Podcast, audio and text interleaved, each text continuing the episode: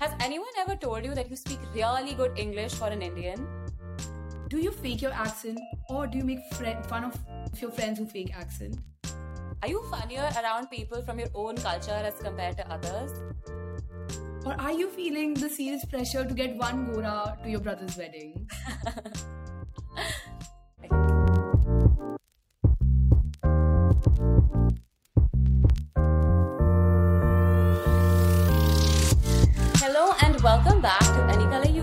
podcast where we give our feelings, opinions, and advice to 20 somethings everywhere. I'm your host, Krithvi Methi.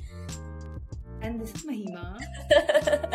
and uh, today we're ha- tapping into a very vulnerable side uh, of our experiences that I honestly did not expect to talk on the podcast so soon.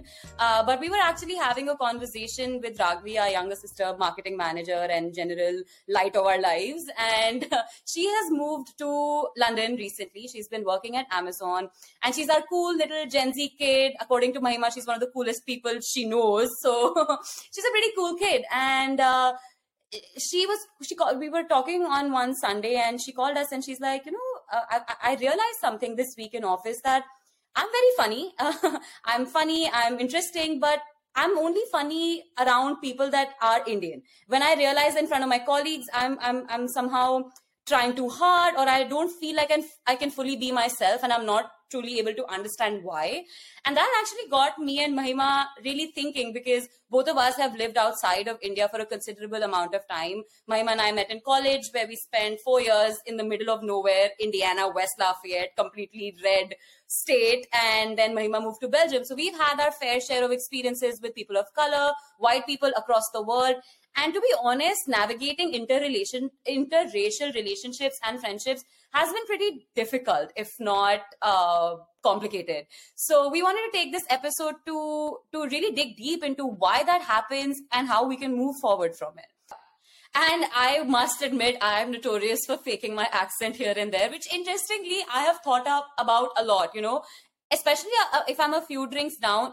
And this only happens in America. When I'm in India, it never happens. But even in America, when I'm just around Indian people, sometimes this wannabe accent comes out of me, which I don't understand why, you know. And I've been made a lot of fun of, and I've really sat down with myself thinking, like that's cheap. Like you know, why why would you want to do that? So today that's why I, you know we we preface by saying this is a very vulnerable conversation and i might i must admit that it may not be relatable 100% to you. You may have some really really good uh, international friends. You may have some really really good american friends. But in this episode i feel we will cover certain topics that apply to international or people uh, students or people of color everywhere.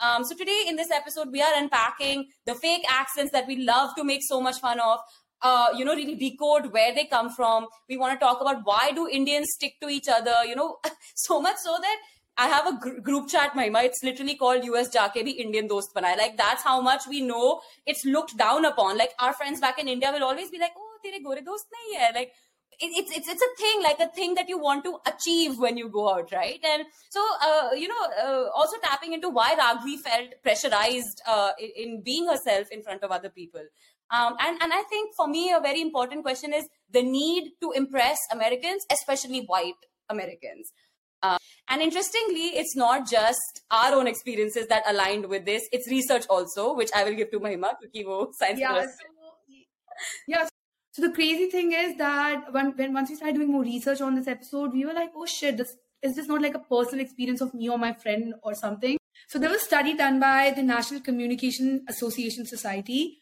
which estimated about 40% of foreign students in America do not have close friends, close American friends. That's and crazy. Uh, those yeah, that's crazy because India, like, uh, we both went to Purdue and that was basically 50% Indians. It was literally, you could hear Channa Mereya in Chauncey Square at any given time, you know, it was like, so it, it's just, just such a crazy fact that uh, international students make such a big backbone, like economical backbone of America, and 40% of them do not really feel close to having any American friends.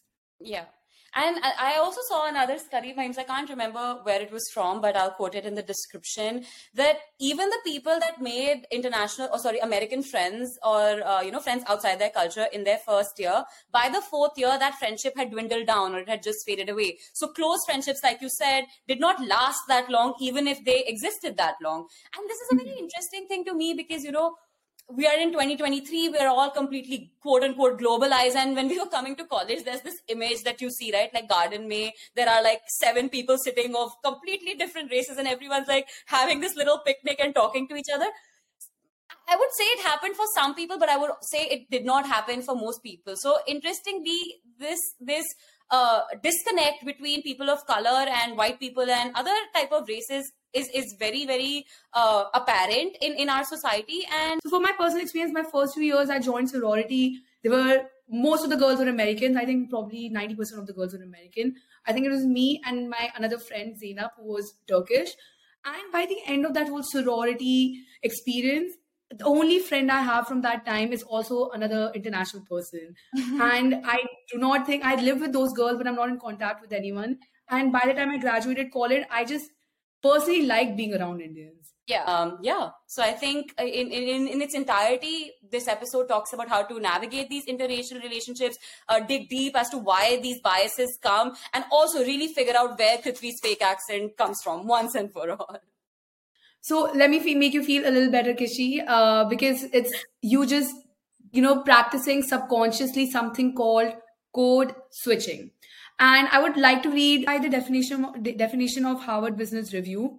People of color switching or alternating language dialects to successfully navigate interracial interactions and has large implication for their well-being, economical advances, and even physical survival. Mm. And this is basically optimizing the comfort of others, the people, the community you're interacting with, in exchange for fair treatment, which is just something we've been subconsciously, you know, conditioned to do. I think, Mahima, what you said in the end really resonates with me, you know, optimizing comfort of others in exchange for fair treatment. As a communication student, because at the end of the day, the core reason people communicate is for other people to, like you're learning Dutch right now. Why? So your Dutch colleagues can understand you better, you know, you're able to communicate them without those barriers that exist. And a lot of times I feel like, uh, from white people or you know the the the race that is in majority or the kya bolte usko? I don't know what the politically correct word is guys please. I apologize. But there's you know the the, the race in power i guess in, in in some sense defines how you communicate to them okay? For example when i'm in america sometimes if i'm talking normally or if i'm giving my name i'm always met with a huh? Huh? What did you say? And i don't have that thick of an accent. So much so that i want to give you a quick example of a classroom experience that I had in a fucking university like University of Southern California. It was a classroom of like 150 people, okay? And I was supposed to come in front of class and give instructions for some sort of activity that we were doing in class. So I went and I'm giving like my instructions, I read them out. And trust me, this time I wasn't quote unquote faking my accent, but I was talking exactly like how I am talking right now because this is how I normally talk. I would say most people in India also talk like this. And my professor was trying to give uh, a rundown on communication right after I uh, I finished speaking, and he said something so crazy. He's like, you know, Prithvi explained you the uh, the um what's the word? क्या बोलते हैं यार the Actual experiment. The experiment. Sorry, Prithvi explained the the thing you need to do, but if she had explained it in her Indian accent, then you probably wouldn't have understood her completely, which would have hindered your ability to uh, uh, you know to follow the instructions that she gave. And i just sat there for a second. I'm like this is my indian accent you know like and and yeah. for me in that moment that professor told 150 people that when indian people speak you will find it hard for them to for you uh, you will find it hard to understand them and these are the small little things that we experience in life that stay in our brains and manifest into different cultural biases as we, you know, talk to our colleagues, as we talk to our friends, as we talk to other people that are not from the same race as us. So it was absolutely insane to me. But anyway, Mahima, to go back to code switching, I coming bringing it back a little bit to a little bit closer to home. Uh, recently, we saw that uh, Junior NTR one uh, and uh, what was the name of the other guy? Ram Charan. Uh, the Ramcharan, they won Golden Globe for Naatu Naatu song. And okay, fine, I get it. The song wasn't the best we have in India for whatever reason. Subjective. Uh, um, during the speech, I think uh, Junior NTR rolled his tongue and he tried to uh, communicate in American accent. And instead of focusing on him winning uh, Golden Globe, the Twitter and Instagram, all social media was full of just giving him Trolls. a lot of shit for yeah. The trolls are like going crazy. Oh my god, uh, went to America once and you know rolling an accent and stuff. Which, if you just think about it, was his way of code switching so that now that he's at a platform so big that so many people around the world can see him, they can understand him simply better. Yeah. And I think it was very um we tend to have something called crab mentality, which is basically analogy where uh, crabs when they're put in a bucket and one crab tries to uh, escape the bucket, uh, the other one pulls it down. You know, and we see this a lot, and this this this is where I think we need to question that where the code switching is coming from and how it is related to, especially in context of India, because I think it really roots in crab mentality. Right. So we wanted to take a couple of minutes to you know highlight our experiences illustrate certain things that we've seen happen around us because like i said we think that this is a very sensitive but important topic to talk about. So in part 2 and part 3 so we've sorry so we've divided this episode in two more parts. In part 2 we really dig deep into the conditioning and crab, crab mentality of indian people to really decode where all of these things are coming from. And in part 3 of course we give you solutions on how we can actually culturally assimilate in positive ways that you know create long lasting relationships and friendships where we feel comfortable respected um, and i don't need to fake my accent anymore. So okay and i want to start with a really small story my i don't think you know this but i have two beautiful nieces madhvi and nandini they are really tiny uh, i think they're four and six years of age obsessed with peppa pig and obsessed with me so i was babysitting them one day and they were hanging out in my room and they have all of those you know, their little dinosaur, little figurines, and they're playing, they're doing their whole pretend play and everything. And I was noticing them, okay, and they're talking, they're talking, they're doing their pretend play and everything. And Madhvi said a few sentences, and then she suddenly said, Oops, sorry. And I was like, What happened? And she was like, Nothing, nothing. And then she started the game again, but in a British accent. Okay. And it was like completely bizarre to me. I was like, wait, what? So she literally stopped her game, went back, restarted it because she wanted to speak in a British accent. And she's six, year, six years old. So obviously she's not making these connections in her brain. But as a communications and media student who understands how media affects us on a daily basis, I was like, wait, this girl is watching completely British and American shows she is listening to language from the lens of American and British people. And she is from this very age, you know, internalizing that this is the way to talk. This is how you're supposed to behave, or this is the right way to talk in English.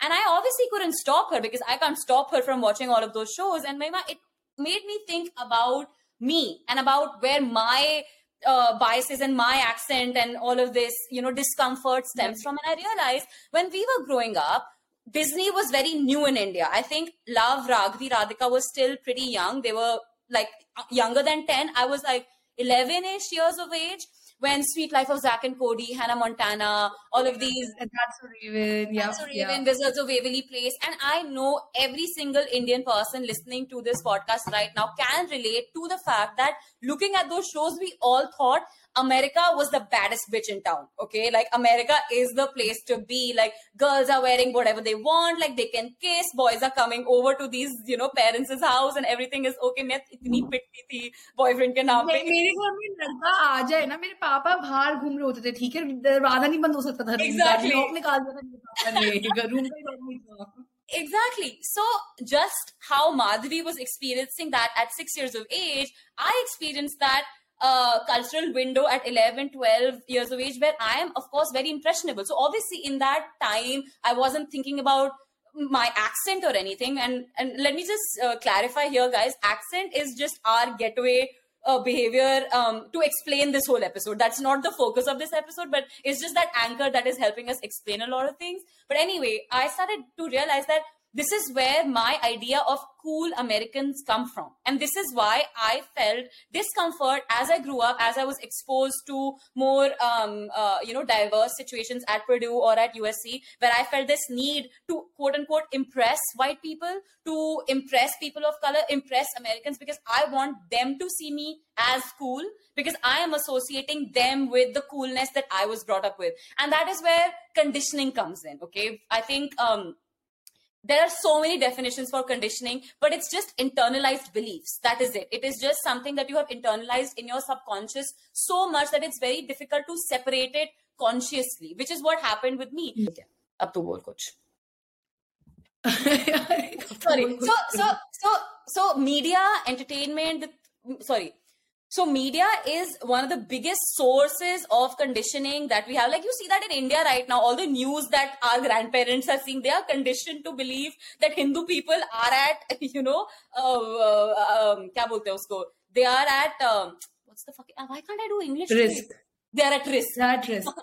they are at risk, but the majority, the ruling majority of the country is at risk. And they truly believe that because they are conditioned to believe that. So I really believe Mahims, at least for me, and it, I think for most people, a lot of these feelings come from this sort of cultural conditioning, which uh, may manifest in different ways. But yeah. Yeah, and I, I think I want to now like piggybacking on what you just said. Uh, I feel like we are conditioned it's because of this whole you know how you told about Madhi being thinking British accent is superior. I think it, it runs deeper than that. And, and like think about it, Indian as a community, like Indians as a community is just we, we're just conditioned in so many ways, like you know, fairness creams, you know, because you're white color, it's just just so dramatic, uh, romanticized uh, that I, from my personal experience, when I moved to Belgium, and my really really good friend uh, who's Flemish, Belgian uh, she would introduce me to her Flemish friends, she would initially say something like, Oh, this is Mahima. She's from India, but she's not a typical Indian that you know. And mm. for a good split second, I would feel good about it because of the conditioning that we've been doing since, you know, like trying harder to fit into having more white friends and just not being that typical Apu Indian that, you know, is shown on televisions and stuff. And um, initially, when I would feel good about it, but, but this after the split second, I would be like, no, like, uh, it is actually not something to be happy about because I have grown up, the type of life I live, the choices I make, things I do, it's very actually similar to so many opinions around me.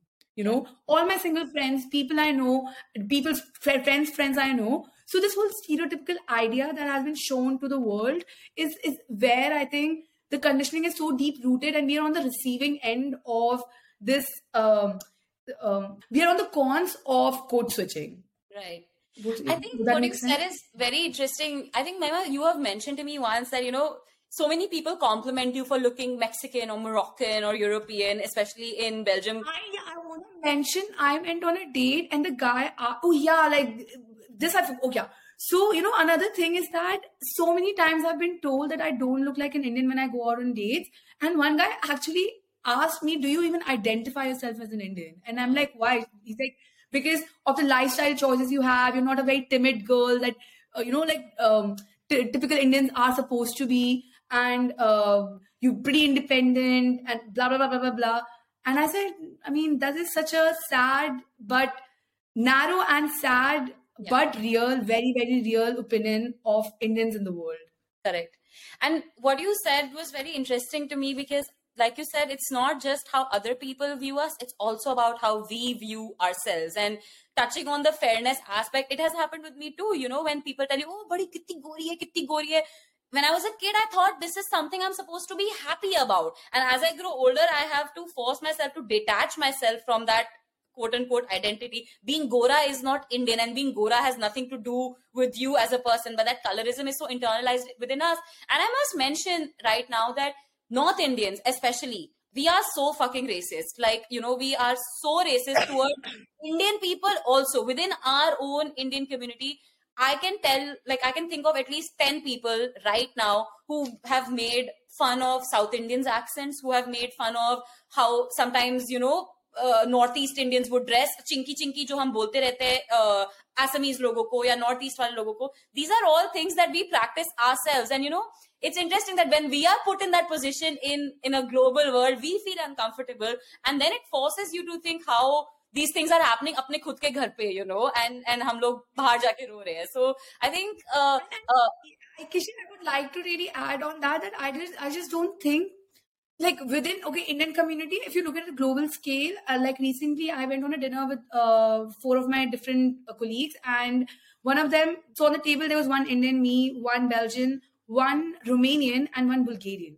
Although bulgarian romanian and belgium those are all parts of europe um, i was told by my romanian very much white looking friend that when she moved to belgium she was initially hesitant to tell people that she's from romania and the mm. same experience comes from uh, my Bulgarian colleague and my Turkish friend. Like she, she would tell people she's from Bulgaria. You know, like then levels of it. Like you know how yeah, hierarchy. The world is, yeah, correct. Yeah. And of course, like of course, like this all really comes from how the world has been, the world orders we have seen in the past, and you know, for thousands of years. Of course, uh, most of the white commun- communities or like countries were the people yeah. who would go and rule over people of color.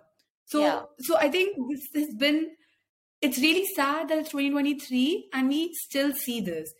You know, Mema, you're right. Like, you know, it really stems from history and just how we are conditioned to believe you know into believing that white people are better i assume that they are also conditioned to believe that they are better and I, I, would say I don't blame them 100%. I blame them for ignorance in this day and age, like you said, but I don't blame them 100% because if you and I are not able to, you know, break through that conditioning, imagine the person who thinks he's the king of the world. Why would they want to break through that conditioning? But what happens is that as people of color, we experience these tiny, tiny, tiny microaggressions that in individuality may mean nothing but when it all comes together they make you feel small. And then it manifests you not wanting to be friends with americans or white people because you don't want to feel small even if they don't quote unquote mean to make you feel small right? and there are a lot of these microaggressions. You know all my asian friends none of them use their asian name anymore. And i understand that it's difficult. Their names are tough but if we can pronounce like croissant and like, you know, hordivore, I don't even know how to pronounce that. H O R S D E V O U R S, whatever. If you can, whatever, you can pronounce all this French fucking stuff, but you're not, cho- you're not choosing to pronounce this Asian stuff is because you don't see the value in learning that person's name, but you see value in learning about this fancy French dish that will make you yourself feel cool. So what I mean to say is that while I don't want to blame white people 100%, these microaggressions like the Starbucks person always writing my name wrong, or you know, the Uber people always getting excited that, oh, you're from India and you speak such good English. These little, little things. Bro मेरे भाई ने तो अपना नाम officially माँ बाप ने उसका नाम वैभव रखा था पूरा वो नाम का विसर्जन एंड ऑल भी कराया था इतने पैसे पंडित को बुलाया my brother pen to America वो दस साल से मेरे को वी बोलता है V because American can not pronounce Vaibhav या या so it's that's just crazy. Like, you know, like, he's, and he's like, no, we sounds cooler also. You know, like when my American friends call exactly. me, like, I feel like much cooler. His name was given to him by his frat friend, like his frat brothers. So yeah. since then, he's never really shed that thought. He's never even tried to correct someone to say it well. So imagine how crazy it is that we are more comfortable in shedding our identity to make lives of privileged people even more easier than take the effort into maintaining our identity because we are scared of being judged we are scared of scared of being you know uh, discriminated against to be honest. I told you what happened at trader joe's with me and i'll tell you in a mm-hmm. really short way okay? I was in line standing one feet away from this guy who's not wearing a mask nothing. He just shuffled when he saw me okay? And i didn't do i was like whatever i ignored it. I walked one step further because he was about to go one step further to go to the next cashier. And he turns around, looks me straight in my eye, and says, Can you like stand a bit away from me? You're too close to me. And I just, you know, like froze in that place for a second. Now, maybe I stank that day and he could, like, you know, he just wanted me to be away. But in that moment, I 100% knew as a person of color that on some level he's discriminating against me even if he wasn't that's how my that's how strong my feeling was so my past experiences must have must have put me into this position somehow you know and if, and if I think it's not your uh, sorry and I think it's just not your past experience. It's I think it's what we see in the media, right? News every day, some racial like it's very much evident out. That's not something we are making up or gaslighting yeah. ourselves with. We have good data out, you know, yeah. which really, really indicates how much it still exists. Yeah. And and while me and Mahima can't combat the ignorance of the world. And I, I accept that you know me and her might also be ignorant about a lot of things that we are not aware of. But i think we can all say that as minorities, as people of color, we are more open to learning things about different cultures as opposed to the privileged race in that society. And I think that yeah. really, really needs to change. So if you are if you are someone who has white friends or who has more international friends, I'm sure you're already making them understand what India is for what India is. We are a country of like what 1.4 billion people. There is no way. There is no typical Indian. Every Indian is so fucking different that I hope that we are able to reach a point where we are you know, ha- like proud of our identity and not just from a big fat Indian wedding perspective or a Bollywood yeah. perspective, but in a very holistic perspective. Yeah, and I remember Kishi, one time you were telling me uh, about this experience where you had like like you told me that you made the slides for, for about India in a communication class, and in those ten slides you explained India better than those 50 people in the class ever knew about it you know? Uh, that, that, that was a really good presentation and i'm going to try and pull it up and put it on youtube if you guys are watching on youtube. But in a sense that presentation was 10 memes made by pro- probably made by like american people. I, I wouldn't call them just white people but very very funny and ignorant memes about you know train mein school jana and all, like sorry hathi school jana and like all that kind of crap and in that entire class for the whole semester, every presentation that I gave, I was like, I'm going to talk about India. And those kids, I'm not joking, towards the end, they came and thanked me. Every I was the only brown person in that class anyway, but every single white person came to me towards the end and they wrote in my peer review that we never saw India this way. Because as much as we are conditioned by our media, they are conditioned by their media. So all they are seeing about India is is all the dirt and all the poverty and all of the oh they only want to feel sorry for us and they think हम लोग कहीं अलग ही दुनिया से आते third world country and they have there's a reason Slumdog Millionaire became so big and it, like God like because they, they, were selling poverty they were selling exactly. and that's what they yeah that movie got Oscar okay yeah fine it was an okay story and good acting but it was really selling poverty of India which really made a lot of non-Indians happy and like exactly. oh wow oh my god there's like fucking cow on the road. Which and that's why I feel so bad about Indians trolling RRR. Whether you liked the movie or didn't like the movie or you hated the movie, because of that one grand movie, Americans are looking at India in such a different way and not in a way that, oh, ye log kitne cool but they're actually able to experience our culture, our grandioseness, you know, our opulence in a manner that they had never done before. Mahima, I'm not joking. RRR is still playing in American theaters. Rajamouli just came last week. It was completely sold out with white people. Sairam went and watched it and he said it was just white people and they were having a bloody ball. It went viral in Japan. That's how that's how much of a cultural impact that movie had. So as a Indian who knows how, you know, people look at us, this group of artists have tried to establish and carve, you know, this image of India in, in on a global stage. And you're going to make fun of him for rolling a bloody R? Like, fuck you, you know? That, that's what bothers me. But anyway, I think uh, we've, we've bashed Americans and white people enough. Hopefully yeah. you understand that that wasn't the objective but it's honest you know. I, I i do have a few white friends. I love them dearly but i'm able to say these things to them on their face also and they understand. And i think that is very telling about the kind of people that they that they yeah. are. So yeah. I, yeah.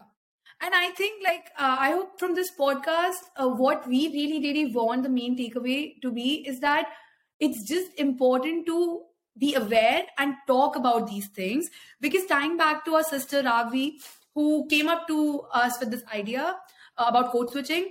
When we, when she said it out loud and we discussed it, we discussed about the extent, the past, and you know how you know the ways she can deal with it. She actually went to work next day and she was like, actually, just by talking about it and being aware of it and bringing it into my conscious mind, I feel much more comfortable to be myself. Yeah. Just because I had these conversations. Yeah. So I think the whole idea to talk about the conditioning and the crab mentality is to basically just start the conversations. Yeah.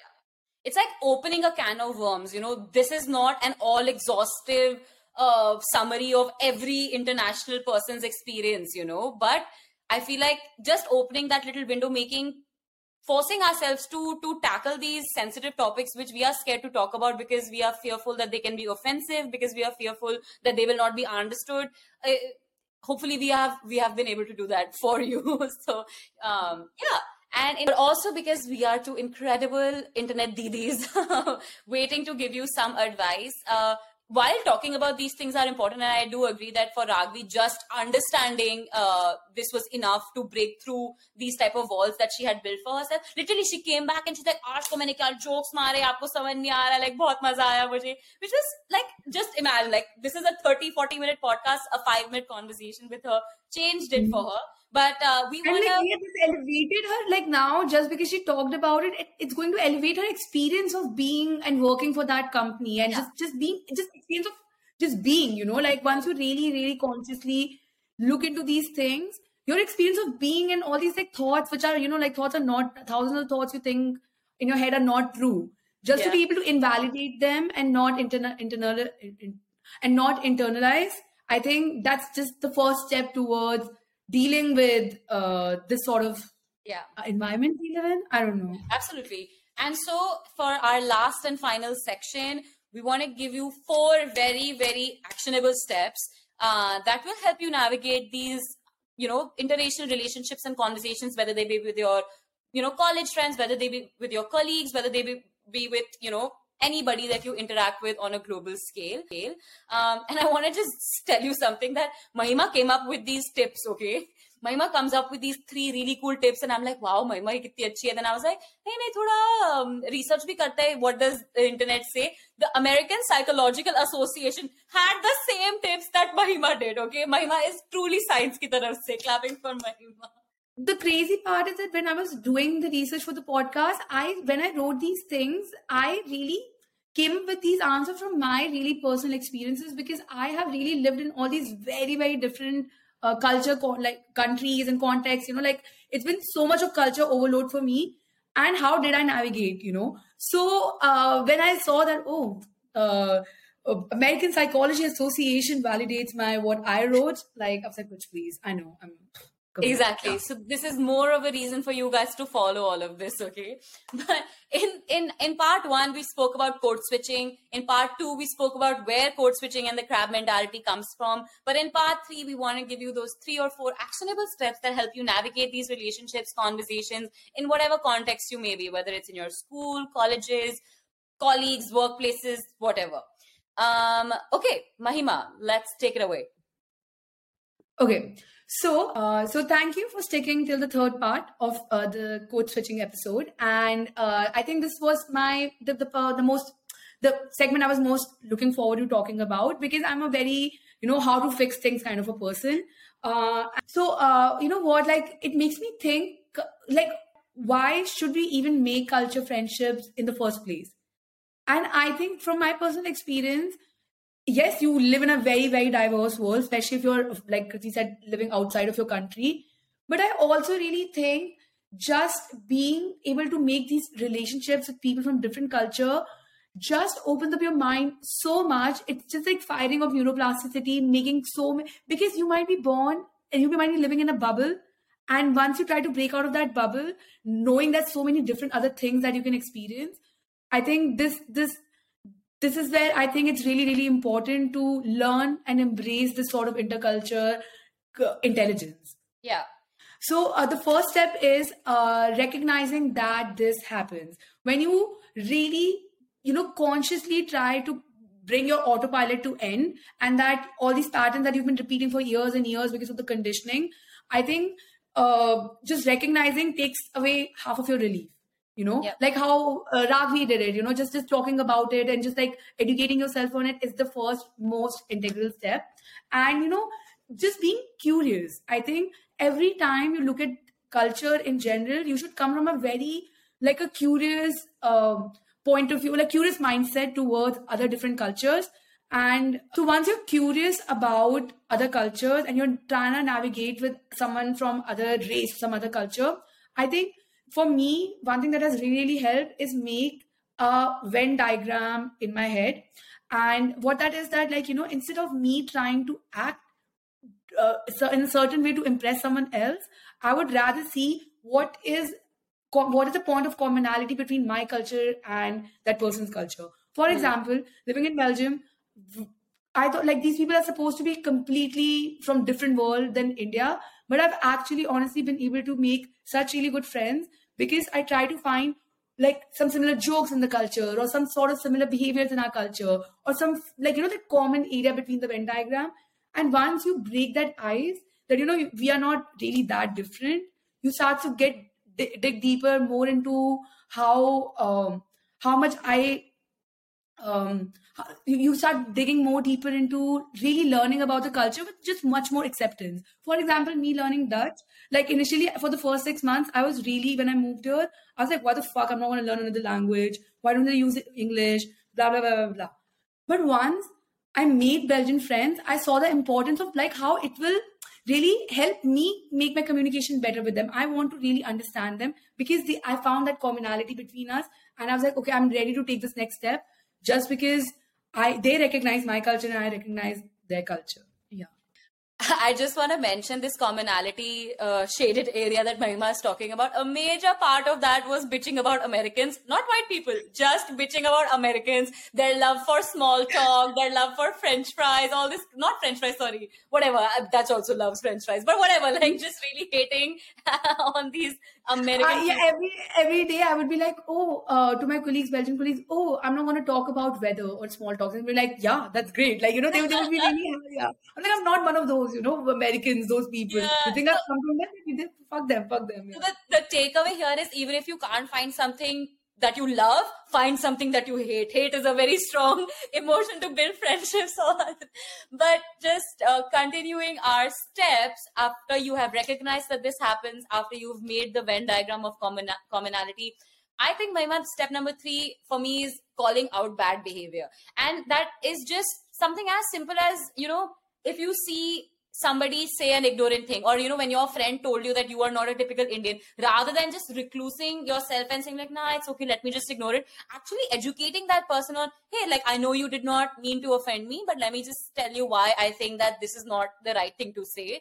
It actually helps them trigger this thought process within their own brains and then they can do the work. Then it's not your job. Your job is to just you know like flick the first domino and let them do the work. And i think that's a very good indicator to see which people deserve to be your friends also or not. Yeah. i don't yeah. mind ignorant white people. I think it's not their fault for the most part that they're ignorant. But if they choose to be continuously ignorant then i don't care to be their friend anyway. So call out that unlearning is like the uh, the vibe of 2023 the vibe of 2023 unlearning. Woo. so yeah like even if you feel that something makes you remotely uncomfortable से it call it out loud like कहते ना, बूंद बूंद से सागर बनता है, हम ही racism को खत्म करेंगे दुनिया में। And number four for me is at the end of the day you need to learn how to own your identity and by that I don't mean owning your Indian identity owning your sexual identity और your gender decide that for yourself your identity is like this you know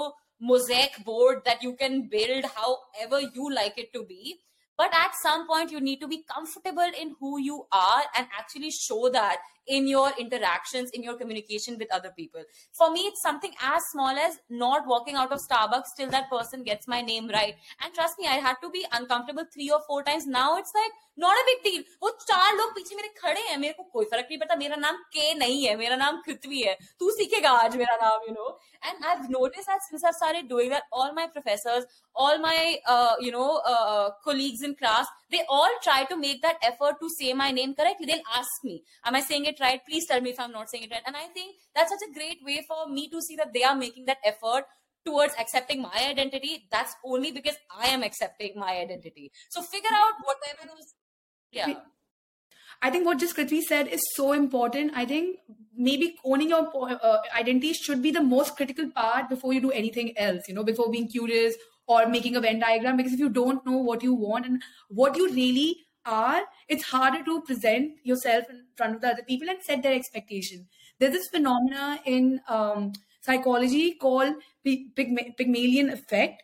And in that, basically, what it talks about is that uh, setting higher expectations lead to higher results. So you, it's it's like a feedback loop. How if I, for example, expect Krithvi I set my expectations with Kriti that no, you are a high performer. You are someone who's going to do like, you know, great, blah, blah, blah, blah, blah. Then Kriti herself is much more motivated to really show up and actually do those things. So when you call out people, when you own your identity, and when you use all these steps, you are able to really create this effect with people that these are my expectations in terms of um, this inter intercultural uh, relationship that I'm now to establish with you. So yeah, I think it's really really important that you use these to have these effects. Yeah. and i think just to wrap up uh, there are so many kids that we know are just moving to college. There are so many of us that we know who have been in these international countries for so long and still feel uncomfortable. And there are so many of us including me myself that face tiny microaggressions on a daily basis and also practice some of them on a daily basis so hopefully this episode just acts as a vehicle for you guys to start talking about these things. I want to reiterate this is not meant to offend anyone. This is not meant to offend people from any race or community. It is purely based on our personal experiences. It's purely based on the conversations that we've had around uh, with us. Um, but we think it is it is highly highly important. So if you guys are very successful in navigating your interracial relationships. If you have any tips for our uh, other listeners, you know, uh, engage with us, leave some comments below. We would love to hear from you. This is a community empowered podcast, and we would like to build it as such. Thank you. Thank you so much for sticking around. If you related to any part of this episode or you think someone else would resonate to this, whether it's your sister studying somewhere or it's a friend that you haven't spoken to in a while, please, please, please share our episode. We really really want more people to to benefit from all the important and uh, all you know from all the all important things that we are talking about. So please help us grow this podcast. Uh, it's in our nascent stages but we are counting on your support. Like share subscribe. Yes, that also. Okay thank you. See you next time. Okay